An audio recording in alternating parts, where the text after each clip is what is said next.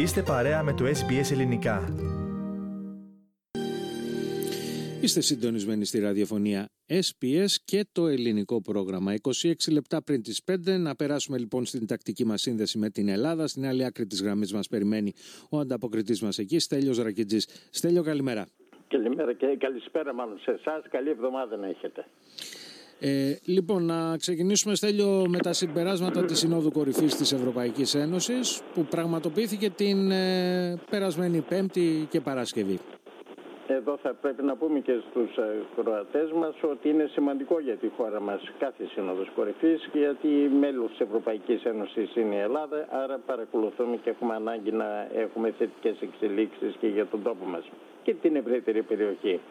Ε, εκείνο που έχω να πω είναι πως η Σύνοδος Κορυφής των 27 Αλέξανδρε ασχολήθηκε με τη γεωπολιτική, δηλαδή με τον πόλεμο αντιπαράθεση που υπάρχει με τη Ρωσία και μετά, και μετά ασχολήθηκε και κάπως με τις οικονομικές επιπτώσεις της ευρωπαϊκής οικονομίας. Θα περίμενε κανείς να κλείσουν όλοι τους τα ρολόγια και να τελειώσουν όταν βρουν λύσεις στο πιο σημαντικό θέμα των ευρωπαϊκών κοινωνιών γιατί υποφέρουν οι ευρωπαϊκές κοινωνίες. Δεν είναι πρόβλημα μόνο της ελληνικής κοινωνίας. Είναι κάτι που είναι γενικά και έχει επεκταθεί από τα Πυρηναία μέχρι πέρα στα Ουράλια όρη. Κάτι που έχει βέβαια ξανασυμβεί και στο παρελθόν, όταν η Ευρωπαϊκή Ένωση έκλεινε τα ορολόγια, ήταν στη Σύνοδο Κορυφής Νίκαιας, την οποία μάλιστα είχα παρακολουθήσει, και η διαδικασία κράτησε μέρες παραπάνω από το προγραμματισμένο, προκειμένου να καταλήξουν σε αποφάσεις. Τώρα όμως οι Ευρωπαίοι ηγέτες Αλέξανδρε δεν φαίνονται διατεθειμένοι να κάνουν συμβιβασμούς και να βρουν λύσεις. Τι αποφάσισαν όμως; Για την ενεργειακή κρίση, λες τώρα, έτσι; Για την, ενεργεια... για την ενεργειακή κρίση. Ο Πρωθυπουργός μας δήλωσε ότι το Ευρωπαϊκό Συμβούλιο είχε ως πιο σημαντικό θέμα συζήτηση στην ομόφωνη απόφαση να δοθεί καθεστώς υποψήφιας προς ένταξη χώρα σε Ουκρανία και Μολδαβία και με προοπτική στη Γεωργία και τη Βοσνία. Αυτά ανήκουν στη σφαίρα της μυθολογίας, θα το πούμε έτσι ξεκάθαρα. Γι' αυτό μίλησε ηρωνικά ο κύριος Μητσοτάκης και ορθώς μίλησε, ας πούμε. Όσο για την Τουρκία δεν έδειξαν αιμονή που δείχνουν κατά της Ρωσίας και υπέρ της Ουκρανίας, όπως και δήλωσαν εξάλλου στο κείμενο συμπερασμάτων ότι το Ευρωπαϊκό Συμβούλιο εξέφρασε τη βαριά ανησυχία του για τις πρόσφατες επανειλημμένες ενέργειες και δηλώσεις της Τουρκίας. Ανησυχία εξέφρασαν αγαπητέ Αλέξανδρε. Τίποτε άλλο. Απλώς ανησυχία. Ανησύχησαν και δεν θα μπορούν να κοιμηθούν ήσυχοι το βράδυ τώρα. Αλέξανδρε. Λοιπόν, τώρα από τη Σύνοδο της Ευρωπαϊκής Ένωσης, Σύνοδο Κορυφής της Ευρωπαϊκής Ένωσης, να περάσουμε στη Σύνοδο Κορυφής του ΝΑΤΟ η οποία θα πραγματοποιηθεί στη Μαδρίτη τις προσεχείς ημέρες. Τι αναμένουμε λοιπόν ως προς τα ελληνοτουρκικά; Μάλιστα. Λοιπόν, εδώ έχουμε το εξής, ότι η επιθετικότητα της. Λίγο υπόκοφα ακούγεσαι. Ε, δεν ναι, ξέρω τώρα, τώρα σε ακούμε καλύτερα. Καλύτερα, ναι. ίσως το δάχτυλο πήγε στο μικρόφωνο. Ναι. Η επιθετικότητα της Τουρκίας δεν εκπλήσει, όσο και αν αυτή τη φορά είναι εξαιρετικά απειλητική και το παρακολουθούν όλοι ανά τον κόσμο, αμφισβητώντας ουσιαστικά την κυριαρχία δεκάδων νησιών του Ανατολικού Αιγαίου. Δυστυχώς δεν εκπλήσει ούτε και η στάση των ατοικών συμμάχων μας, ιδίως των Αμερικανών, οι οποίοι προκειμένου να κατευνάσουν τον Ερντογάν, επιδιώκουν να υποχρεώσουν την Αθήνα να αποδεχθεί τις αξιώσεις τη Άγκυρας για ένα διάλογο με όρους της Άγκυρας. Δηλαδή, Συγγνώμη, μισό λεπτό όμως. Από πού προκύπτει αυτό τώρα; Από πού προκύπτει αυτό; Σύμφωνα με το τηλεφώνημα το οποίο έκανε ο Πρωθυπουργός της Μεγάλης Βρετανίας προς τον Ερντογάν και προς τον Έλληνα ε, Πρωθυπουργό. Δηλαδή τι ζητούσε; Να μην υψώσουμε φωνή και να αποδεχτούμε ένα διάλογο μαζί με την Τουρκία.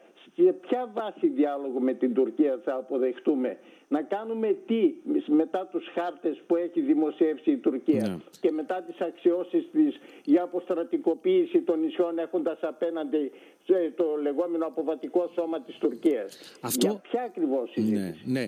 Ε, να σε ρωτήσω, βέβαια είπες στις Ηνωμένες Πολιτείες ενώ τώρα ε, λες ε, ο, ήταν ο Πρωθυπουργός της ε, Βρετανίας. Ε, τώρα δεν, δεν χρειάζεται να παίξουμε κάποια την κολοκεφιά τι κρύβεται πίσω από την παρέμβαση του Πρωθυπουργού της Βρετανίας. Ε, είναι ξεκάθαρο. Αυτή δηλαδή. η παρέμβαση πώς προέκυψε, δηλαδή ε, πού, πού ακριβώς υπάρχει, ε, αναφέρεται σε, υπάρχει σε ρεπορτάζ να... κάποιας εφημερίδας; Έχει, έχει δημοσιευτεί ήδη και ναι. υπάρχει αυτή η αναλυτική ρεπορτάζ. Το έχουν αναφέρει και στο NGR, έχει αναφερθεί και σε άλλα μέσα ενημέρωσης. Το θέμα είναι το εξής, ναι. ότι σε αυτές τις περιπτώσεις, όταν θέλει κάποιος να κυνηγήσει, έχει και τους λαγούς. Δηλαδή δεν χρειάζεται να σηκώσει το τηλέφωνο ο ίδιος ο κ. Biden. Μπορεί να βάλει κάποιους ανθρώπους, τους οποίους μπορεί να ναι. λίγο πολύ, ας το πούμε, να επηρεάσει. Γιατί... Εκείνο που έχει σημασία ναι, ναι. είναι ότι αν κρίνουμε τι έχει δηλώσει ο Γενικός Γραμματέας του ΝΑΤΟ, ο κ.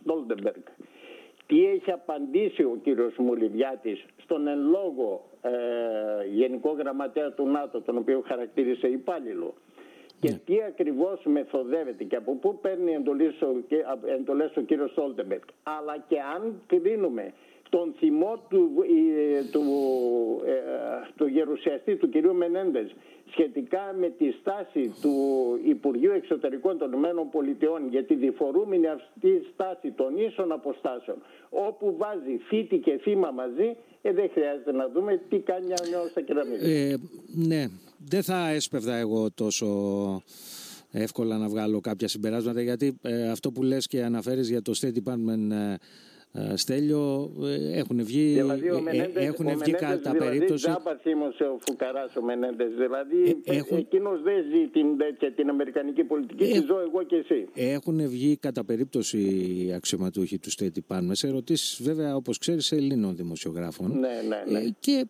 έχουν πει ότι δεν πρέπει να αμφισβητείται η κυριαρχία της Ελλάδας και δεν αμφισβητείται η κυριαρχία της Ελλάδας σε αυτά τα νησιά. Το έχουν πει αυτό δηλαδή.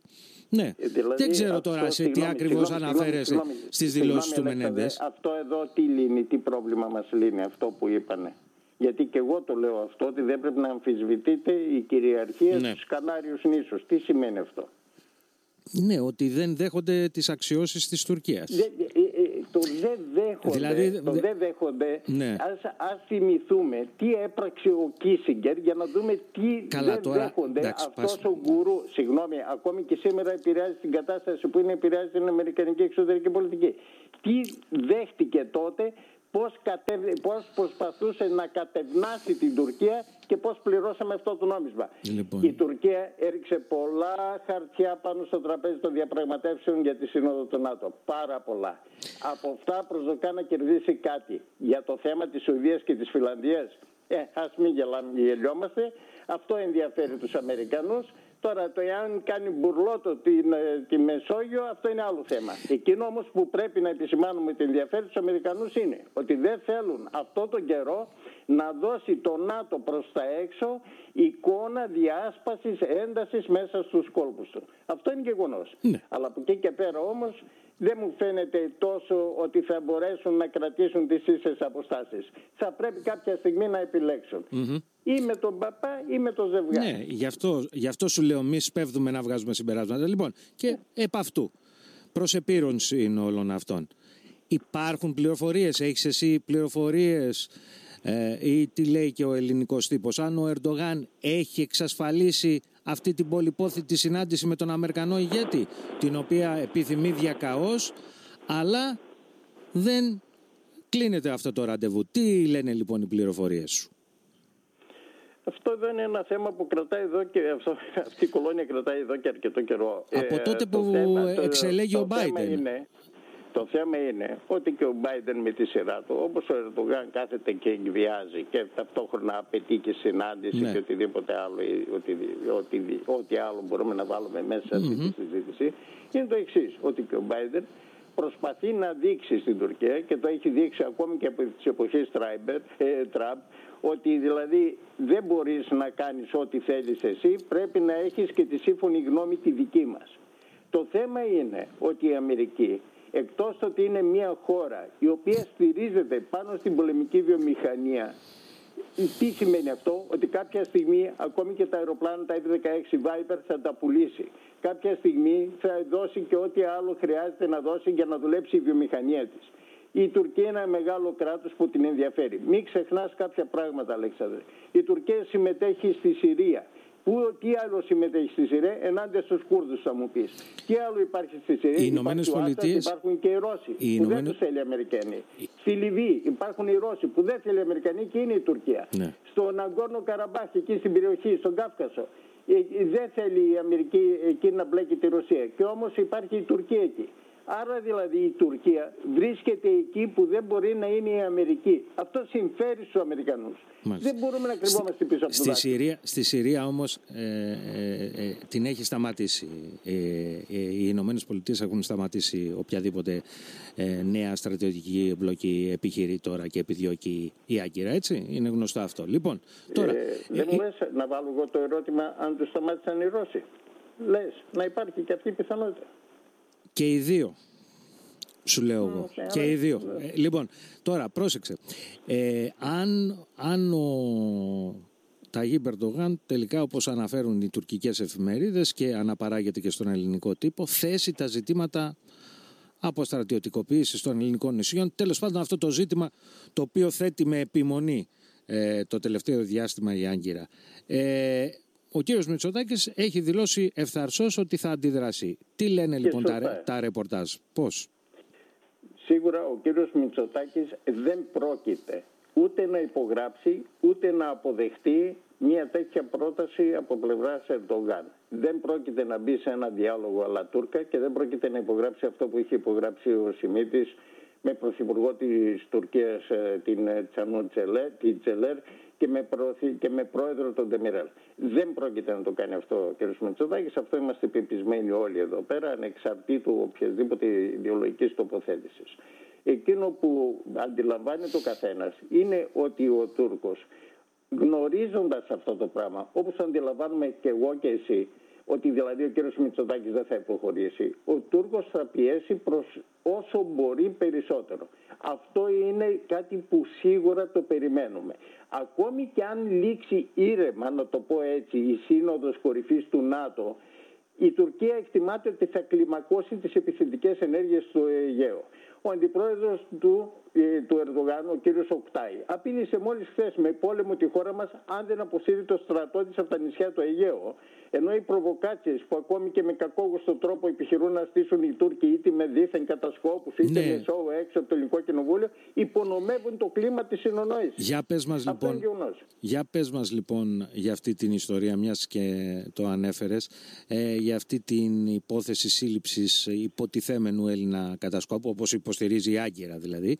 Ε, τι λένε οι πληροφορίες και πώς σχολιάζει το γεγονός ο ελλαδικό τύπος; Ε, συγκεκριμένα τον Έλληνα πολίτη, ο οποίος είναι συριακής καταγωγής, συριακής συγγνώμη, καταγωγής, τον κύριο Μοχάμεντα Μάρα Μπάρα, συνέλαβε η μυστική ε, υπηρεσία της Τουρκίας για κατασκοπία υπέρ της Ελλάδος, σύμφωνα πάντα με τα τουρκικά μέσα ενημέρωσης και μάλιστα εδώ και δύο χρόνια η Άγκυρα, να το πούμε αυτό Αλεξανδρέ, είχε απειλήσει με αντίπεινα όταν συνελήφθησαν στο Ρόδο για κατασκοπία και δικάστηκαν το Δεκέμβριο του 2021 ο γραμματέας του τουρκικού προξενείου και ένας μάγειρας πλοίου.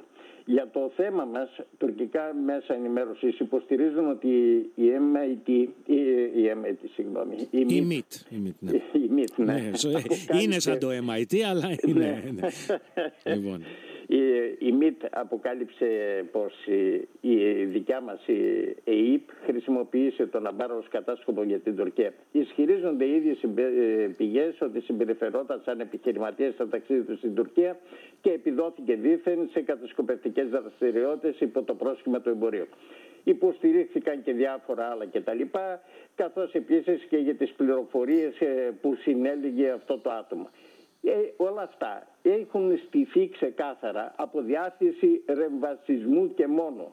Διότι εκείνο το οποίο πρέπει να αντιληφθούμε είναι ότι η Τουρκία δεν αφήνει τίποτε αναπάντητο. Μα τίποτε αναπάντητο. Ακόμη και η πτήση 2,5, χιλιό, 2,5 ναυτικά μίλια από την Αλεξανδρούπολη Αμερικανικών F-16, ζεύγους Αμερικανικών F-16, ήταν μια της απάντηση Τουρκίας, της Τουρκίας. στον της Τουρκίας. Μπράβο, απέναντι στην Ελλάδα.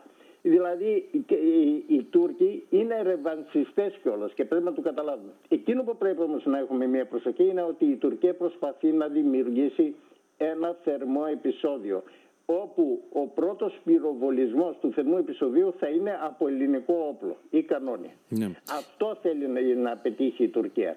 Διότι αν το πετύχει αυτό, σταματημό δεν θα έχει. Λοιπόν, και με αυτά θα κλείσουμε και θα σου πω μάλιστα τι είπε ένας καθηγητής ε, διεθνών σχέσεων στο Πάντιο Πανεπιστήμιο, ο Κωνσταντίνος Ιφαντής, που μας έδωσε συνέντευξη για τα ελληνοτουρκικά και γενικότερα για τον πόλεμο στην Ουκρανία, ο οποίος είπε ότι Ε, δεν ξέρω ε, για την πιθανότητα. Είναι πιθανό, πολύ πιθανότερο είναι ένα ατύχημα, αλλά το σίγουρο είναι ότι όλα αυτά τα χρόνια που παρακολουθώ τα ελληνοτουρκικά, τόσο τοξική ρητορική από την Άγκυρα δεν έχω ξαναδεί, λέει, ακόμα και ούτε την περίοδο της κρίσης των ημείων. Ακριβώς. Αλέξανδρε, έχει τερματίσει η Άγκυρα πλέον Ναι. και αυτό κάνει τα πράγματα επικίνδυνα και πρέπει να είμαστε πολύ προσεκτικοί. Και δεν πρέπει να εδώ πέφτουμε πρέπει και να στην δώσουμε παγίδα της ισχυρή Άγκυρας. διπλωματική μάχη. Α, μπράβο, και να Και μην δεν πρέπει. πέσουμε στην παγίδα της Άγκυρας. Λοιπόν, και με αυτά, Στέλιο, να σε ευχαριστήσουμε για μια ακόμα ανταπόκρισή σου και να ανανεώσουμε το ραντεβού μας για την επόμενη εβδομάδα. Να είστε καλά, να είστε καλά Αλέξανδρε. Γεια σας. Και εσύ. Ήταν φίλες και φίλοι ο ανταποκριτής μας α, στην Ελλάδα, Στέλιος Ρακιτζής. Θέλετε να ακούσετε περισσότερες ιστορίες σαν και αυτήν; Ακούστε στο Apple Podcast, στο Google Podcast, στο Spotify ή οπουδήποτε ακούτε podcast.